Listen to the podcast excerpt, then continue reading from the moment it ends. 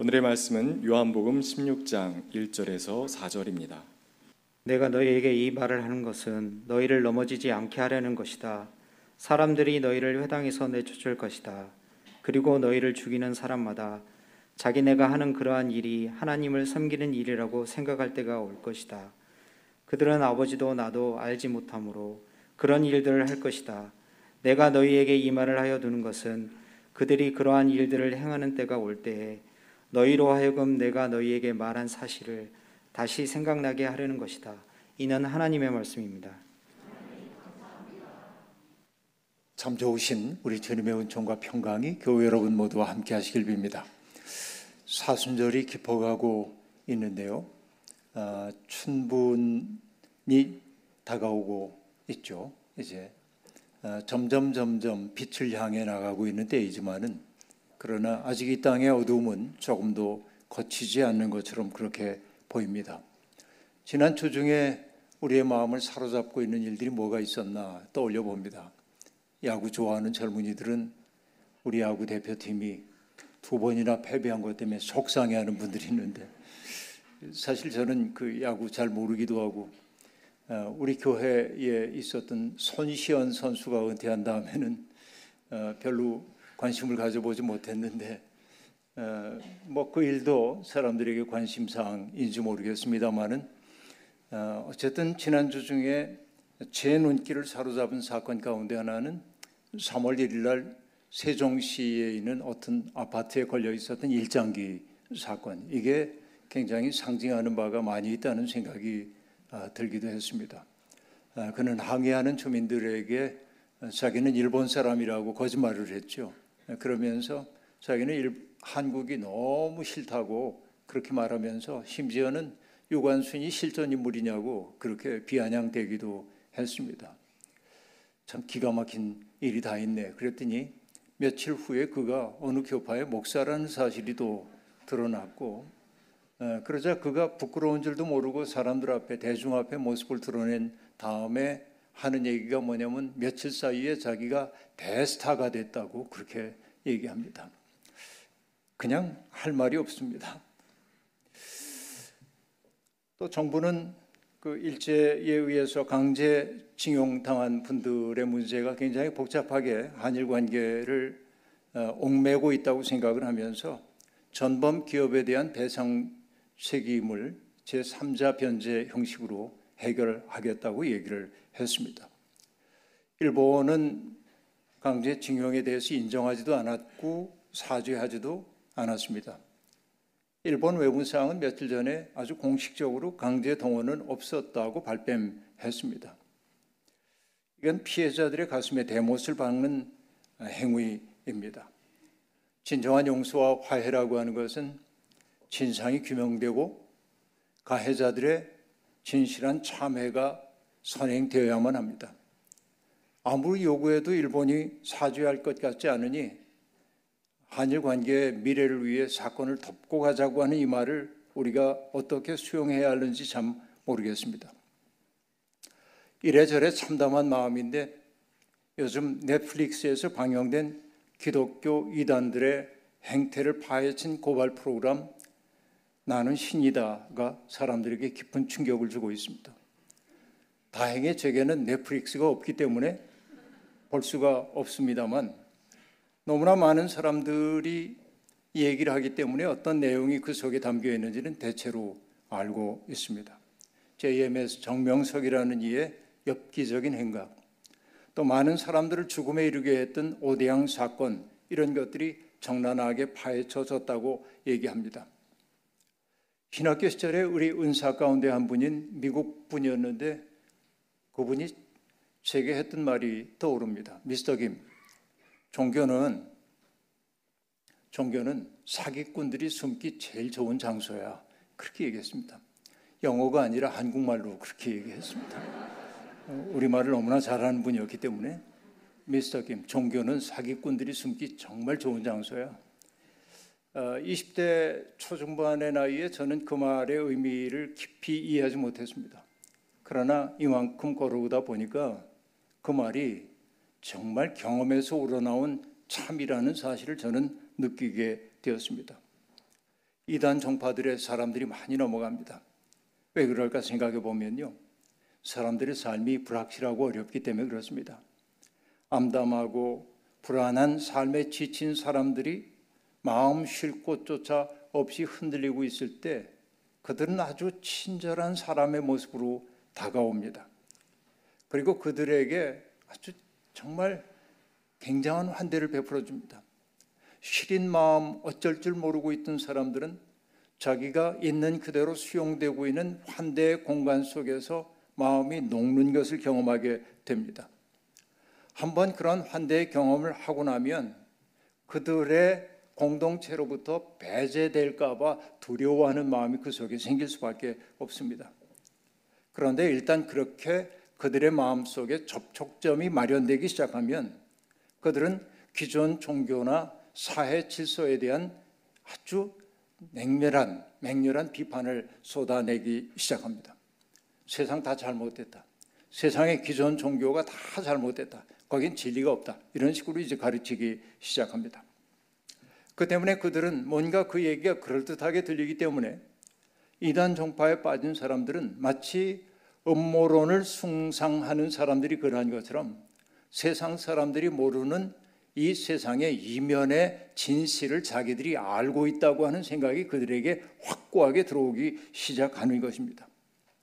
그때 결정적인 것이 뭐냐면은 그동안 기독교의 계시가 불완전했는데 우리의 교주는 그 부족한 계시를 채우는 신적 존재라고 얘기하기 시작하는 것입니다. 그들이 특별한 계시를 받았다는 것입니다. 이 특별함이 문제입니다. 저는 그래서 이 특별함을 믿지 말라고 늘 얘기를 하곤 하는데 하나님은 가장 귀한 것들을 평범하게 만드셨어요. 가장 귀한 것들을 흔하게 만드셨어요. 특별함에 대한 욕구가 사람들을 잘못된 길로 가도록 만들 때가 아주 많이 있습니다.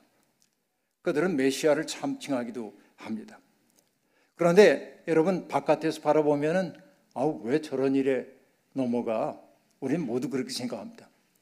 근데 그 속에 푹 빠져 있다 보면 성찰적 거리를 확보할 수 없기 때문에 자기들만이 세상으로부터 박해받고 있다고 느끼고 그리고 그 때문에 반사회적인 행태를 보이기 시작합니다. 점점 점점 교주는 신적 존재로 숭앙되고 신적 존재가 하는 일은 토를 달 수가 없습니다.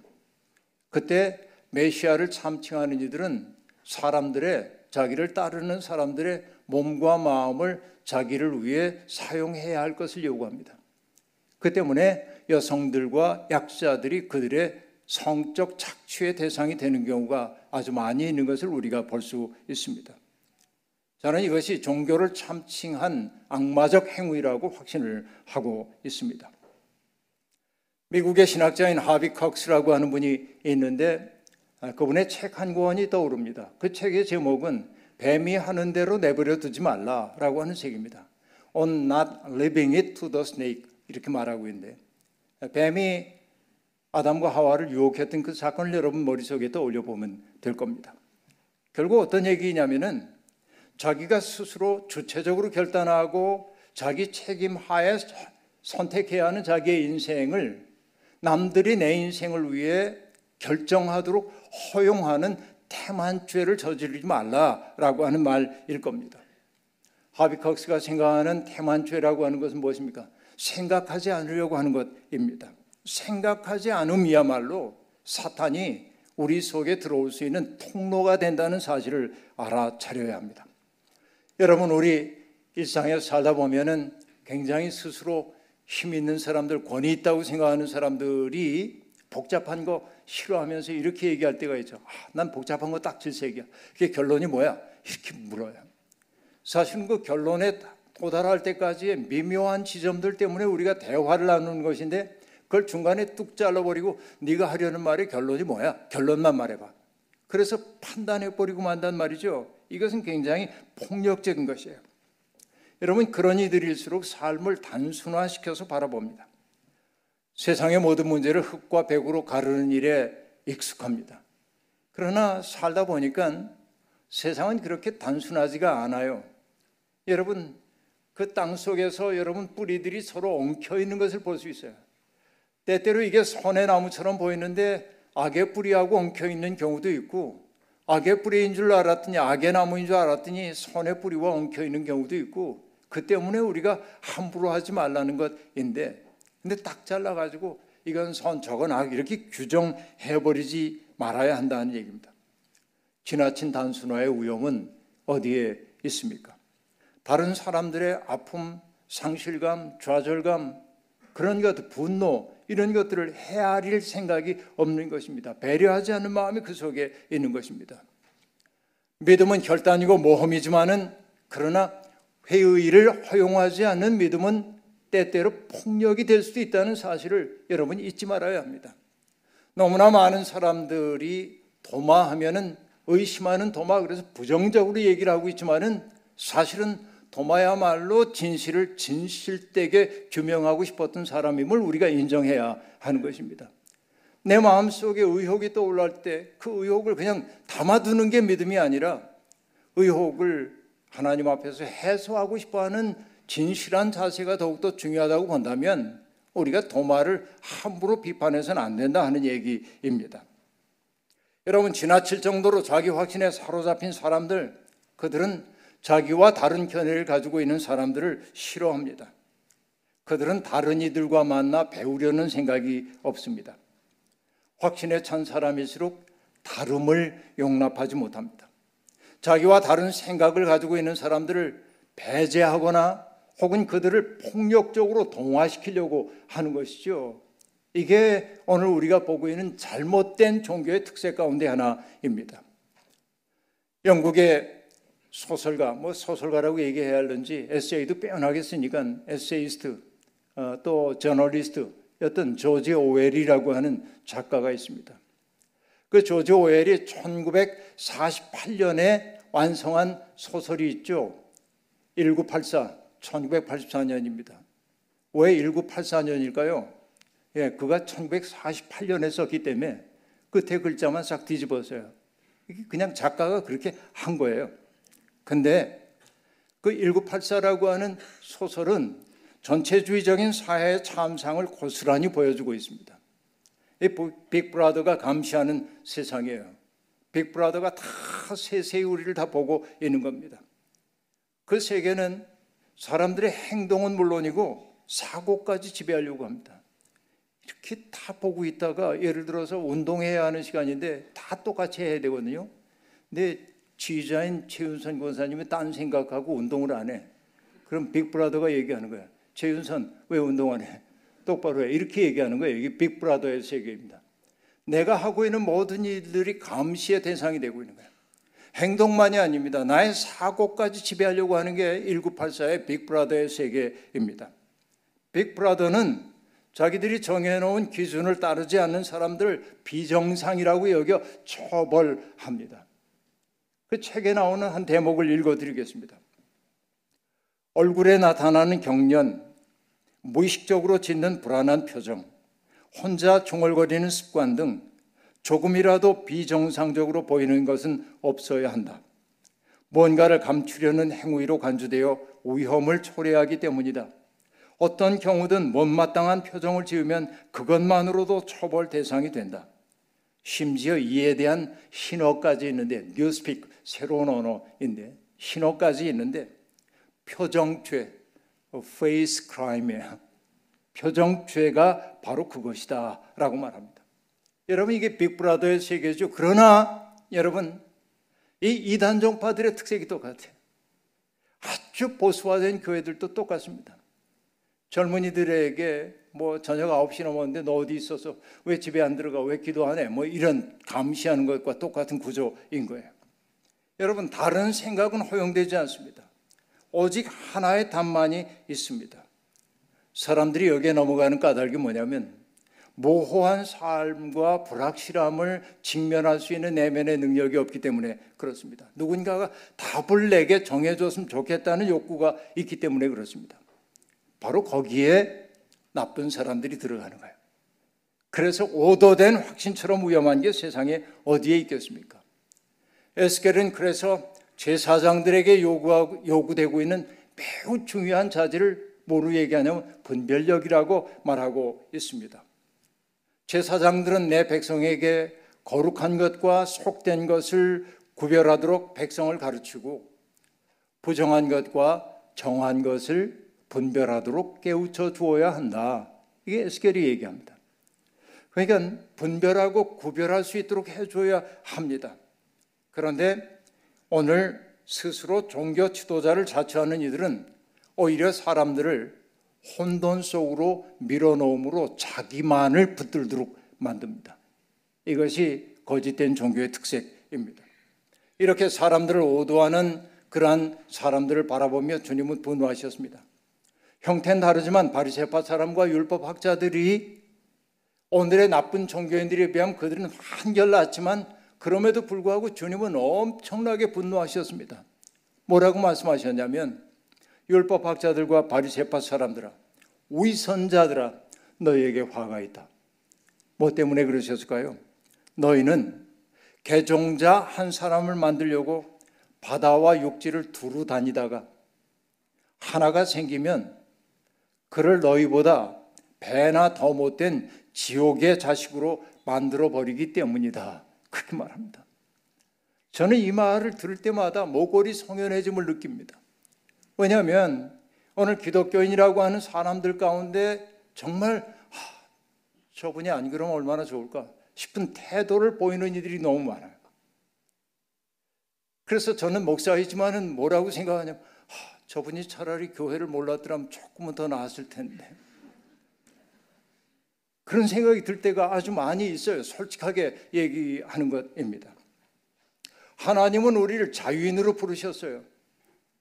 그런데 나쁜 종교인들은 사람들을 추종자를 만든단 말이에요. 자유인의 운명을 타고났는데 누군가를 추종하는 사람이 되는 것처럼 나쁜 일이 어디에 있겠습니까? 추종자를 만드는 버릇이 있는 사람들은 자기들의 욕망을 이루기 위해 사람들을 수단으로 이용하는 거예요. 그러니까 여러분 누군가의 추종자가 되는 일에 난감함을 예수님은 비유를 통해 일깨워 주셨습니다. 더러운 귀신 하나가 어떤 사람 속에 들어 있었어요. 지루했든지 권태로웠든지 그 집을 떠나서 딴 데 한번 가볼까? 물가를 다니면서 쉴 만한 곳 찾았는데 마땅한 곳 찾지 못했습니다. 그래서 아 옛날 집으로 가야겠다 하고 가봤더니 그 집이 깨끗하게 치워지고 정리된 것을 보았다는 거예요. 와 살기 좋게 됐는데 자기보다 더 악한 귀신들을 일곱이나 데리고 들어와서 살았대요. 예수님이 그 얘기를 하고 있습니다.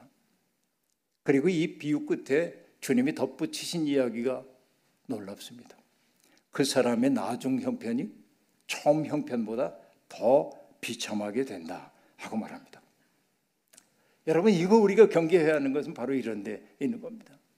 예수를 믿고 하나님을 믿는다고 해가지고 내 처음 형편이 나중 그, 그 사람의 나중 형편이 처음보다 더 비참하게 되면 안 되잖아요.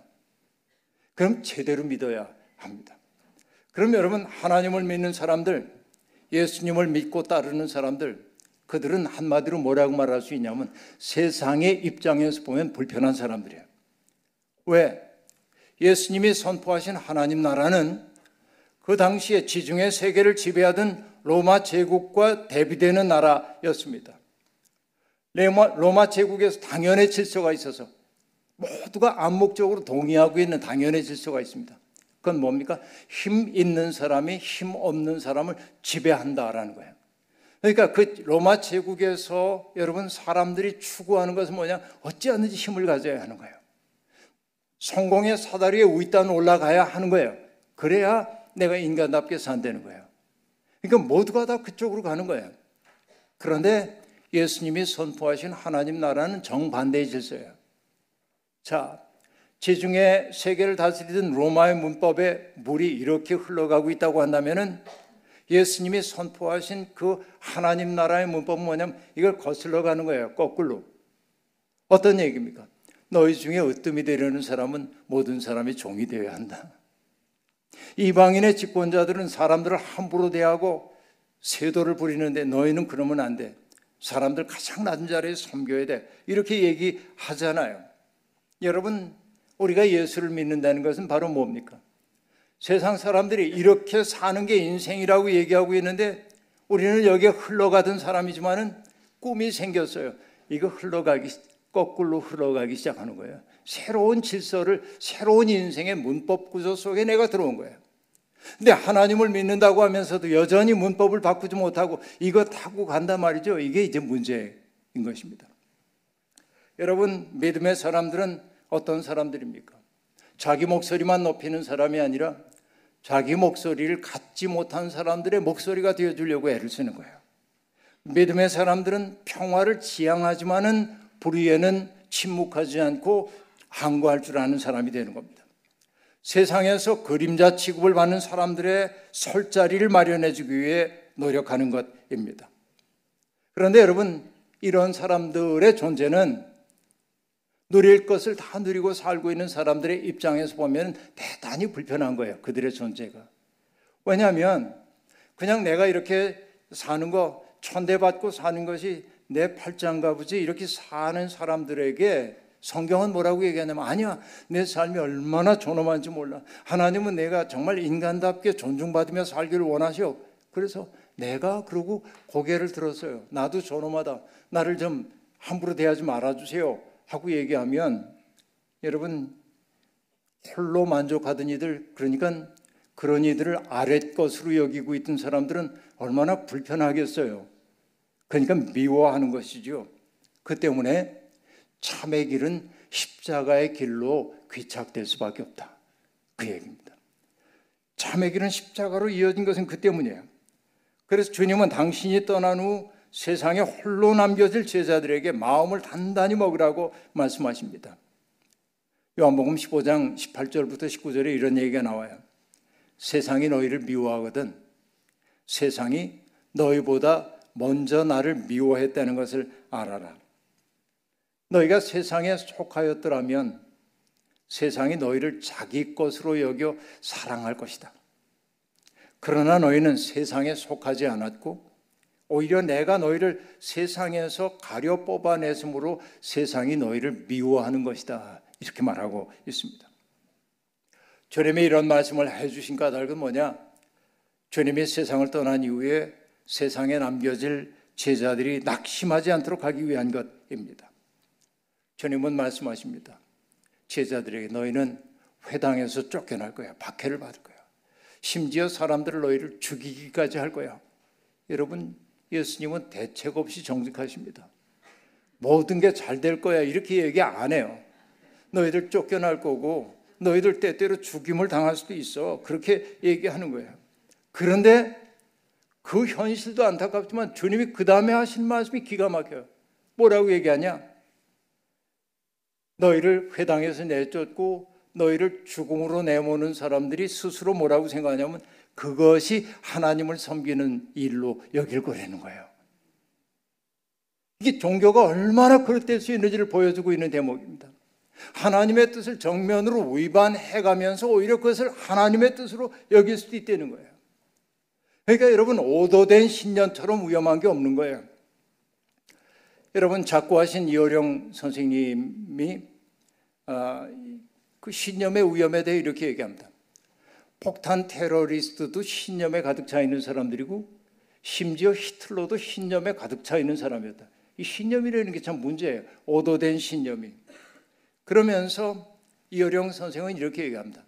인간 사는 예스와 노로 그렇게 판단할 수 없다고 말하면서 이렇게 얘기를 해요.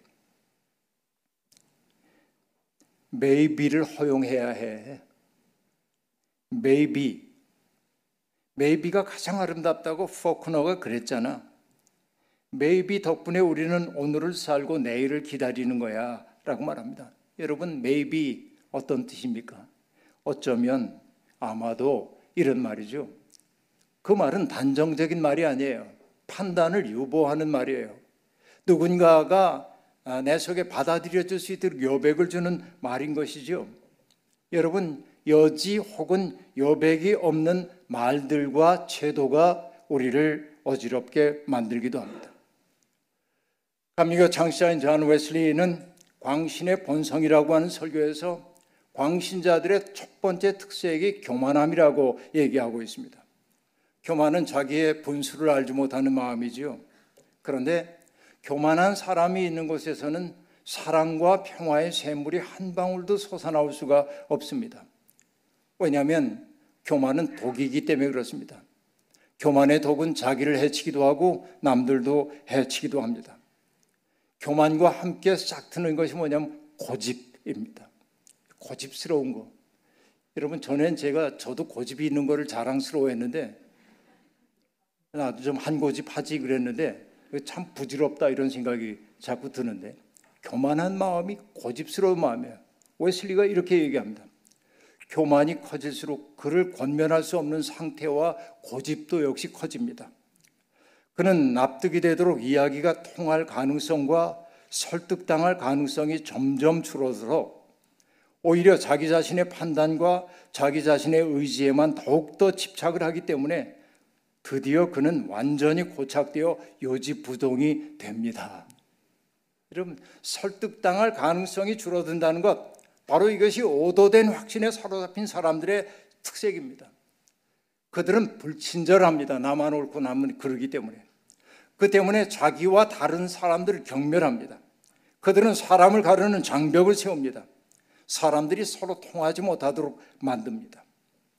교만한 사람, 고집 센 사람이 있는 곳에는 언제나 불화의 시끄러움이 있습니다.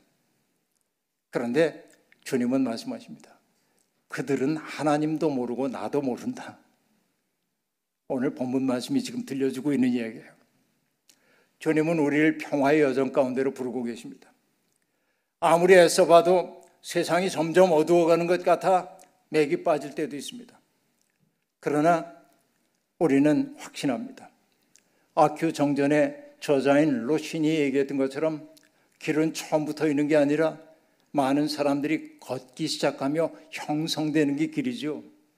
주님이 앞장서신 그 길을 우리도 따라 걸으면서 길을 만드는 거예요. 우리는 길 만드는 사람, 길 걷는 사람으로 부름을 받았어요. 근데 그 길을 걷다 보면 끝없이 여러분 우리 속에 마음에 어둠이 깃들 때가 있습니다. 그때 우리가 해야 하는 일은 무엇이죠? 여러분, 어두운 밤길 걷다가 무서우면 우리 노래 부르잖아요. 하나님을 찬미해야 합니다. 끝없이 하나님을 찬미해야 돼요. 하나님이 얼마나 아름다우신지, 얼마나 크신지 그 하나님의 은혜를 찬미하다 보면 나를 장악하고 있었던 두려움이 점점 사라지는 것을 경험하게 됩니다. 또 하나 해야 할 것이 있습니다. 이 길 걸어가는 거 외롭지만은 나 홀로가 아님을 알고 주변을 둘러보면은 이 길을 걷고 있는 다른 이들이 보이죠. 그래서 그들과 손을 잡고 연대해야 합니다. 주님을 찬미하고 함께 연대해야 하는 거죠. 우리는 혼자가 아닙니다. 젊은 시절에 마음이 낙심될 때마다 친구들과 함께 목이 터져라 불렀던 노래가 떠오릅니다. 혼자 힘으로는 할 수 없겠네. 둘의 힘으로도 할 수 없겠네. 둘과 둘이 모여 커다란 힘이 될 때 저 굳센 장벽을 깨뜨릴 수 있겠네. 홀로는 할 수 없지만 둘이 힘을 합치면 둘과 둘이 모이면 우리는 뭔가 굳센 장벽을 깨뜨리고 사람들을 평화의 길로 인도할 수 있게 될 것입니다. 우리는 이길 겁니다.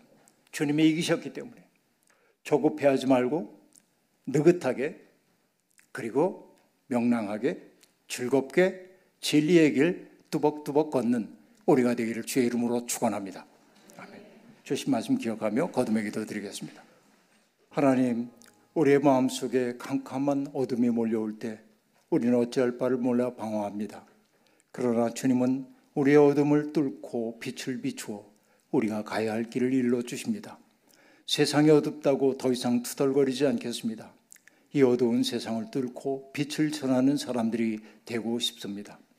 오도된 확신에 사로잡힌 채 사는 꼭 막힌 사람들이 아니라 언제나 배우려고 하는 열정을 가진 사람, 언제나 이웃들과 소통하며 아름다운 삶을 꿈꾸는 참다운 그리스도인이 되고 싶습니다.